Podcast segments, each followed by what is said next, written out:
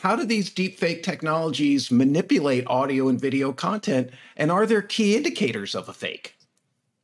Well, the thing is, as, as the technologies evolved, I mean, at the early days of it, yeah, there were indicators. A lot of them were quite clearly fake.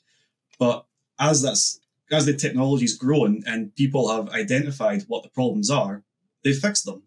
So it used to be there with video anyway, deepfake video, that you could tell it was deepfake because the, the faces would never blink. As soon as that was publicized, it was fixed. Uh, with the, uh, there was other ones with images as well, where uh, image generation ones, I don't know about now, but at least a year ago, used to always have problems generating the earlobes. You know, they always had, mm. this always used to be like a swirl of just pixels of some sort. Uh, yeah. it's, it's from what I've seen lately anyway, it's relatively fixed. So, and the problem is if you, as in an academic sense, if you uh, find a telltale sign and you publish a paper on it, guess what? It's fixed a month later. You're listening to The AI Optimist with Declan Dunn. Can you spot a fake? In this episode 22, The AI Optimist Digital Forensics, a listening experiment you can play along with, and possible impacts on criminal justice are shared from deepfake masters audio research with Jason Rodgers. You're going to love this one.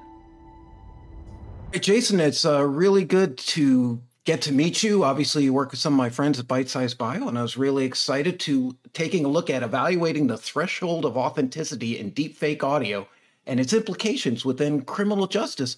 How did you get started, um, especially on the criminal justice end, of looking into deepfakes uh, for your masters? Still not even sure where it came from, but I got this huge interest in deep fakes and the criminal justice bit. In fact, the bit that actually inspired this specific paper was that um, we had a we had a class training, um, yeah. but I was talking to a sergeant in the digital forensics department, and I asked them, "Have you ever came across deepfakes or synthetic media, any AI generated stuff in there? Have you ever came across that when dealing with evidence?" And he said, "No, no, we haven't, but we're also not looking for it." And it was that last bit that caught me and was like, "Well, if you're not looking for it, do you actually know what you're looking for? It's not the first one of its kind. Um, there have been other studies in it, but the yeah. difference I did with mine is that I changed up how the evidence is presented to you. Can you discuss? I know in your in your research uh, there were some specific cases. Uh, we don't have to obviously name names, but where deepfakes have impacted criminal investigations, or there whether something is real or not has impacted a, a court case. So the, the biggest known example is um, uh, this. This is a sealed case anyway because it, it's uh, over child custody, but it was a involving two parents, obviously, who were fighting for custody of their child. One was resident. One was resident in Dubai, and one was resident in the UK. And the, I believe it was the mother, looked up online how to create deepfake audio, and she created deepfake audio of her husband uh, or ex-husband, I don't know what he was in this point, of the father. And um, the deepfake audio uh, painted the father in a very abusive and aggressive term, um, hmm. just an unsafe environment for a child, basically. That was then presented to the court as evidence of the, the father being unsuitable for custody. Uh, luckily, they did find out that uh, by authenticating it, looking at where it came from and things, that they did work out that it was fake and they were actually just by doing research. She, what I was surprised is she was able to, uh, for lack of better word, show anger, aggressiveness. I mean, this is something somebody could just sort of do, even in something maybe not like Descript, but another tool. But what you can do in Descript is um, you can obviously train a voice model, and it basically becomes text to speech. But what you can also do is train styles in there. So you can train emotions. So if I recorded my voice in there, for example, uh, or sorry, better way around. If I recorded your voice into it and created a voice of you as a text to speech voice, but like you mentioned, it may sound monotone or may sound like it's not got any emotion in it. Yeah. I can then record my voice and record emotions in there. I, I can put on a, a, bit of a crying sound, or I can put on a, a really angry sound or a loud shouty one, and uh, I can then highlight some uh, some good bit of text in mine, which has got this emotion really strong in it. And I can tell Descript to train that as a style, but to apply it to your voice. So you then speak in the way that I've recorded myself. Hey, talk to me about the um, an interesting term you brought up, the liar's dividend, and how deepfakes can benefit both by, let's say, in this case, a person actually using it for evidence, but also there were other cases where people could say, sort of like we are in American social media, fake news when we don't agree with it. Talk about the liar's dividend and sort of what's the origin of that? So the liar's dividend was actually penned by two researchers from a university in America. I have, I forget their names and which um, which university they were from, but the um, the whole crux of it is that um, it puts uncertainty into digital media, video, audio, etc. It's basically the fact that people know it exists. They'll be more skeptical towards things, but it's not in a good way. Uh, so the, the public, for example, will be unsure whether they, to trust it or they're like, oh, I know deepfakes exist. So is that a deepfake? And then people who it hmm. concerns say uh, a politician or something, and there's a piece of audio that hurts their reputation for some reason.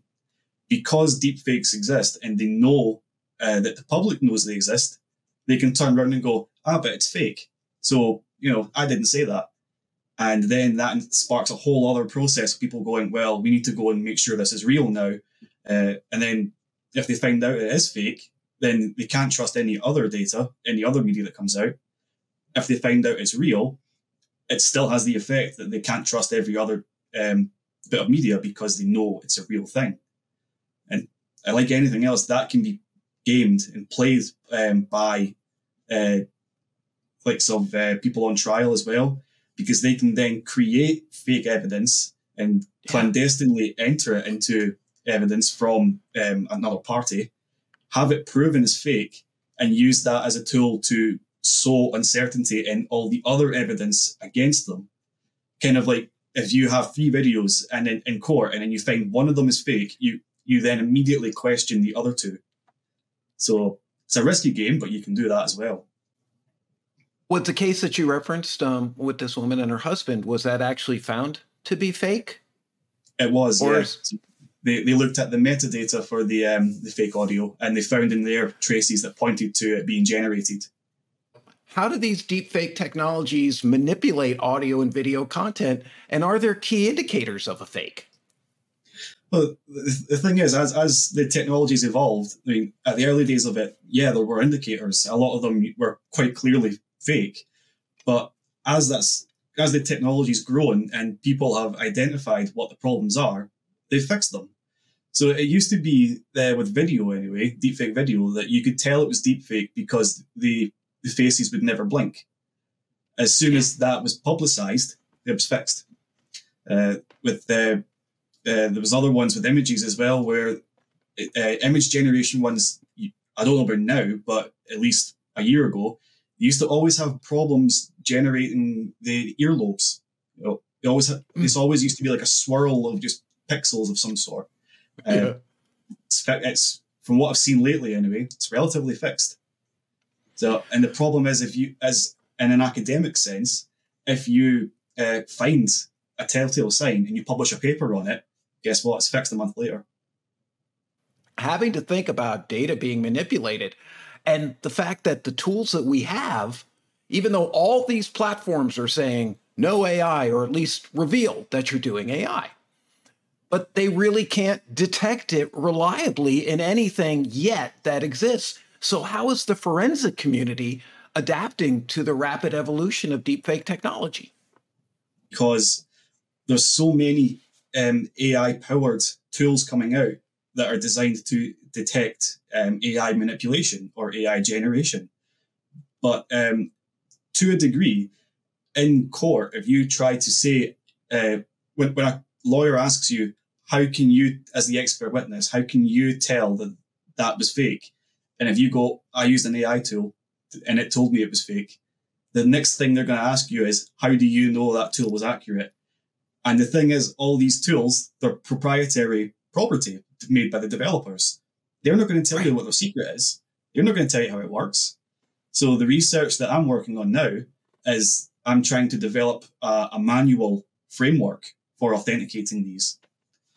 And it's it goes beyond listening to it. It goes it, you need to go beyond metadata. You need to look yeah. for loads of other things. Um, I'm I'm leaning towards audio because it's my specialty. Although I'm sure there are some ways, there will be some ways to adapt it to images and video at some point. I'm sure. That's actually an incredibly uh, boy. I feel like this is going to be a how-to for the other side um, because we can't track you, and here are some things to do. And well, that's not our intention. It's really interesting to think, especially on the forensic end. When I was looking at your research, this really brought something home to me. In fact, um, give me just a second here. So let's do a little test. I'll put myself on the spot since I haven't seen it. And for those listening, you can take a listen to this and to look at some of Jason's research as well, because it's really like, I thank you so much for sharing this. I'm going to actually do a couple of tests that and give us a little context for what we're looking at here. I'm just going to test one and two. How are you setting this up and how is this part of your research and who was evaluating the research before I jump in? So this research is um, it's 10 questions and in each question, you have three audio files. And the point of it is to listen to all three audio files in each question and then mark which ones you think are fake. So each question, it could be that all three of them are real. It could be that one is real and two are fake, two are real or one is fake, or all three could be fake. You don't know. Uh, and each question uh, has a different theme around it. So one, the first two questions are just clear speech. And then every question afterwards changes. There's one that's got a telephone filter. There's one that's um, got street noise with cars going past and everything. There's another one that's um, supposed to emulate somebody speaking through a megaphone. Excuse me. Another one where people are really heavily compressed with their audio, so it sounds really loud and really distorted. Uh, and there's other ones that combine those effects as well. So I would suggest testing one and maybe three because one and two are both clear speech. Cool. Now, who was listening though? Because you also had regular people like myself, but there there were also people you tested who were forensic community. I mean, how would we word that? Somebody who's actually a pro. That's right. Yeah. So I had three diff- uh, I had three copies of the same test set up, uh, and one copy, which is the one we're looking at right now, doesn't record any results. The only reason that's there is because all the volunteers that let me record their voice, they wanted to do the test and they wanted to have their friends do the test. But because they're familiar with the voice, they have a bias against it. They're more likely to know if it's fake. Um, also, my fr- I got my friends to listen to it as well, and I'm one of the voices. So again, bias there. The second copy was for the general public, just anybody that wanted to have a go, unless you fell into test three, Test three was for people that worked either in audio or people that worked in forensics or both. So, and that each of them recorded the results to a different results pool. But the tests were exactly identical. There was no difference in the tests. They just, it was just to segregate the results.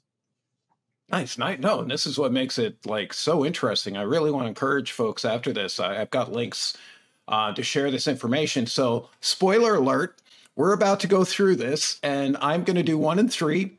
I'll do one, guess it. You tell me what's real, and I'll do three because that I think will be a great example of the uh, background noise. So let me test uh, 1A. Prosecutors have opened a massive investigation into allegations of fixing games and illegal betting. Now it's interesting being American. I'm not as as like we are so isolated, but it'd be interesting how my bias isn't in there because most of the things I've seen are on TV. So let's test 1B. Yeah, you are. Going Prosecutors have opened a massive investigation into allegations of fixing games and illegal betting. I'm sorry, what were you saying? I, I, was, I was saying, sorry, you are going to get a lot of Scottish voices there and a couple of English ones. Cool, cool. All right. And I'm going to test 1C now. Prosecutors have opened a massive investigation into allegations of fixing games and illegal betting. I would guess A and B are fake and C is real. How did I do? All three of them are fake. Interesting. The, the uh, I, I went hard with the first question. All three of them are fake. what was funny is there was just much more of what I would consider a natural tone. And were you finding a lot of people would? Uh, uh, there's must have been a lot of bias that came into looking at this when they were listening to different things. Just inherently, we all are biased. Yeah, there's a, there's a little bit. Especially, um, I had a couple of friends who um, I'm at my normal workstation. Right behind me, I have a sofa bed, and they were sat on that couch listening to them. Uh, and they were sitting discussing between themselves and going, "I know she doesn't speak like that.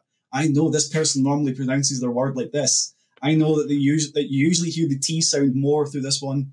And yeah, they were getting really into it, and their bias was coming out really strongly we're going to figure out which ones are fake and which ones are not. And I was totally wrong on the first one. So let's try number two. You can eat them fresh, cooked, or fermented. You can eat them fresh, cooked, or fermented.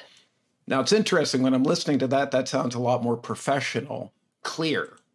you can eat them fresh, cooked, or fermented. And that's my friend Ken. So I'm going to guess yeah. Ken is real, test 3C, Ken Vogt to Bitesize Bio, and, and I'm guessing 3C is correct. I thought 3A was fake. And 3B, I'm sort of on. I'll flip a coin and say 3B is fake too. What, what was my results? So 3A is fake, yes. 3B is real. And 3C is also real. And that one sounds clearer because I believe that one's the one with the telephone filter on it. Interesting. And and it's funny because that actually and that was a really cool example because it showed my own bias that I have towards knowing Ken yeah. and feeling like like I notice when I listen to him, you get really it's amazing our auditory capabilities. My brain's like, oh, I know him. And I know so what, what he sounds like. yeah. So what's interesting is I, I've worked with Ken for years as well. Uh, and I speak to him really regularly. And uh, I thought because uh, without sounding anything against other countries or anything, I thought because Descript was built in in America, probably trained on a lot of American voices as its main training pool, and with Ken being from America as well, I thought, oh, this is going to come out brilliant, and I couldn't get his to work. No matter how hard I tried, I couldn't get Ken's one to work. So I, I just had a lot of issues with it.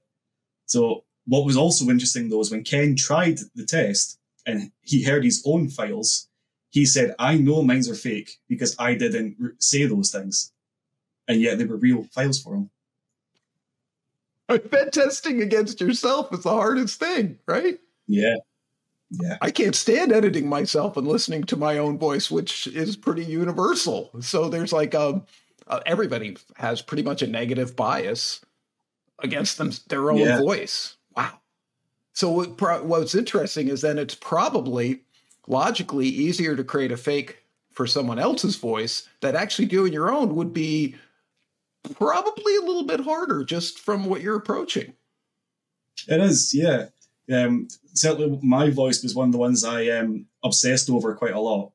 So when I first started testing Descript to see if it was going to work for my dissertation, I used my own voice because uh, I'm here. I, I, have control over my availability. So I did it and used it to test it.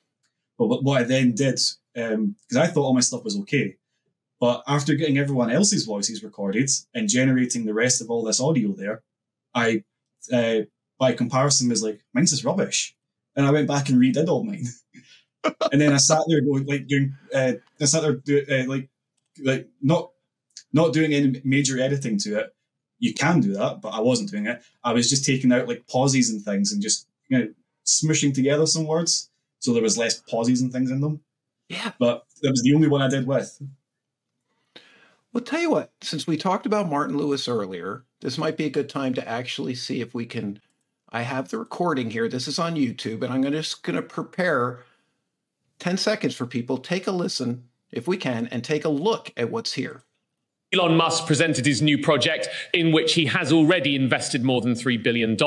Musk's new project opens up great investment opportunities for British citizens wow. I can see why they would be really, really, really upset at what was yeah. going on there. In fact, let me share the uh, screen so we can take a look.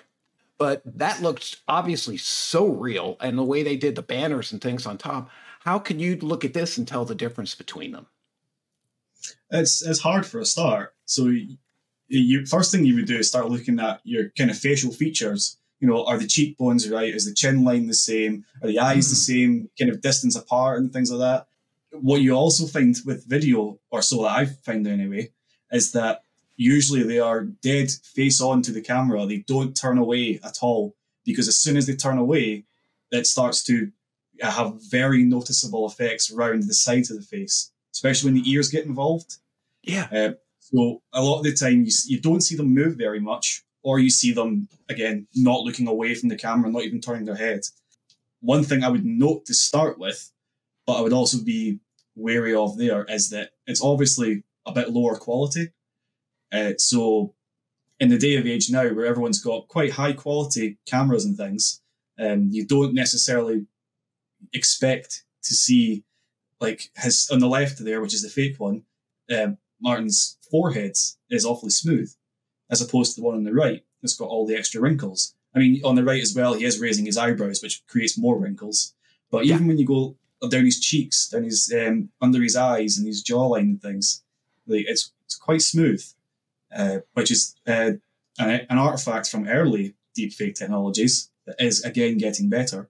But uh, again, you need to be wary of the fact that it could just be he's using an older webcam. It could be that. So whenever you do these things, you have to say, well, these are the things I've detected, but these are also the thing, the real reasons why it could also be like that.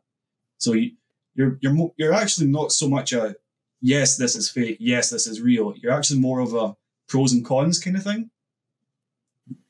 because it could be a lot of reasons why it's that way. Because it's funny, I was looking at a television commercial last night for Google's new um, phone, mobile phone, and so the group of uh, like you know twenty somethings take a picture, and two of them are like this, and then when the picture stops, their eyes are adjusted that the filter is built in so that everyone's eyes make contact with the camera using the hmm. same thing. So it's funny because it's almost like we talk about deep fakes, but everybody, if you've ever been on Instagram, is there anything real there?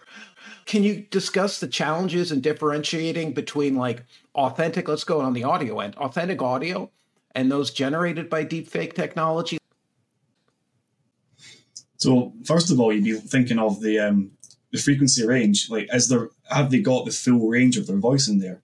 Because there's some models that don't give out the full frequency range.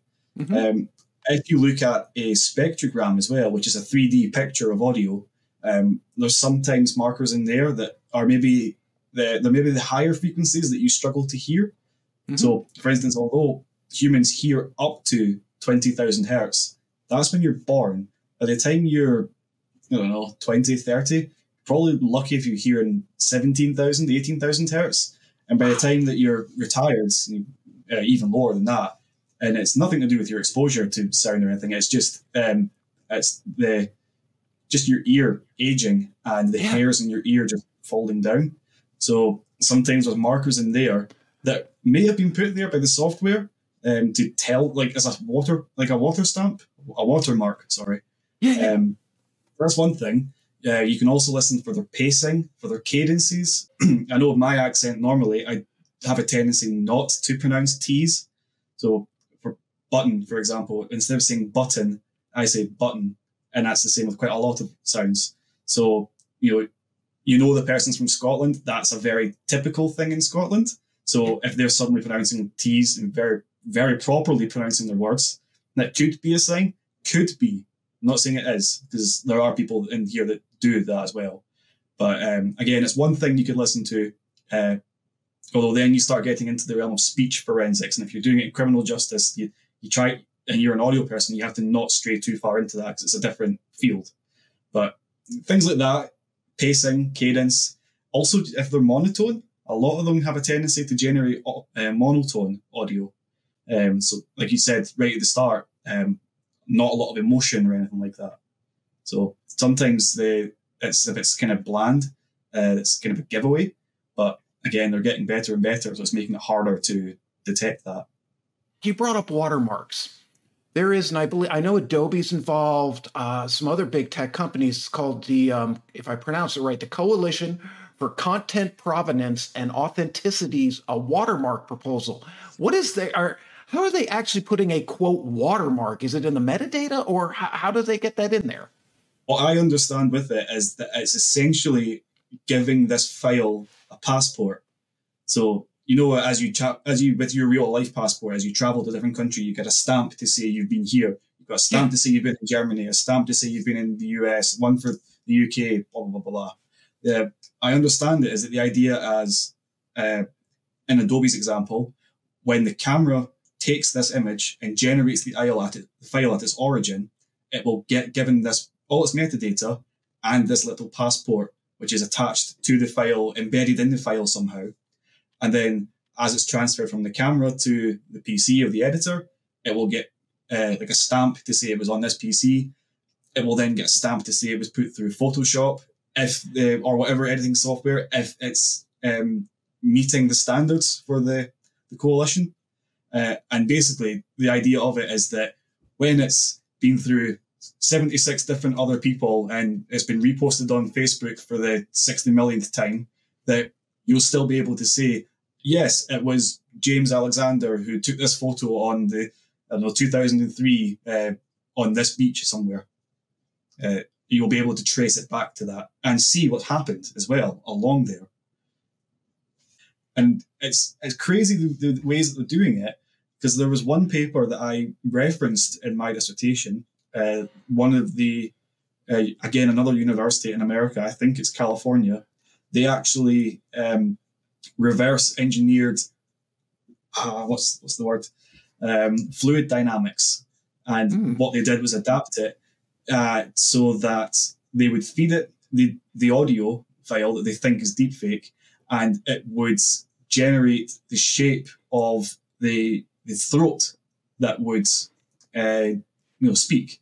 Because your throat makes all sorts of weird funky shapes and sizes and things when you form words. And they found that with all all the deepfake ones that they tested i think it was all anyway it was quite a large proportion at least they found that they would make um, laughably inaccurate uh, shapes. Uh, things shapes and sizes that were anatomically impossible for a human I believe is the right words that they said. So, that, I mean, that's that's not listening to it. That's not having an AI thing tell you it. That's modeling how air would flow through a shape and what shape it should have came through.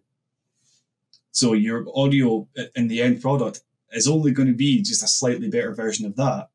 Uh, and the reason I'm saying this is because the your generative AI is exactly the same. If you feed it rubbish audio or rubbish video, you're going to get poor quality at the end. Uh, one of the files I, well, one of the voices I made, I actually recorded them in uh, the Bitesize Bio office, which has a lot of natural echo and a lot of natural reverb. And I tried to remove some of it. I removed quite a bit of it before I actually fed it in to make the voice model, but I couldn't get it all out without damaging her voice. And her voice model in AI actually has natural reverb in it. So that mm. that is a proof of uh, you get out what you give it. If you feed it something like that, you'll get that product back out of it. It is. It's it's always been garbage in, garbage out. The AI Optimist. My name's Declan, and I'm done. See you next time.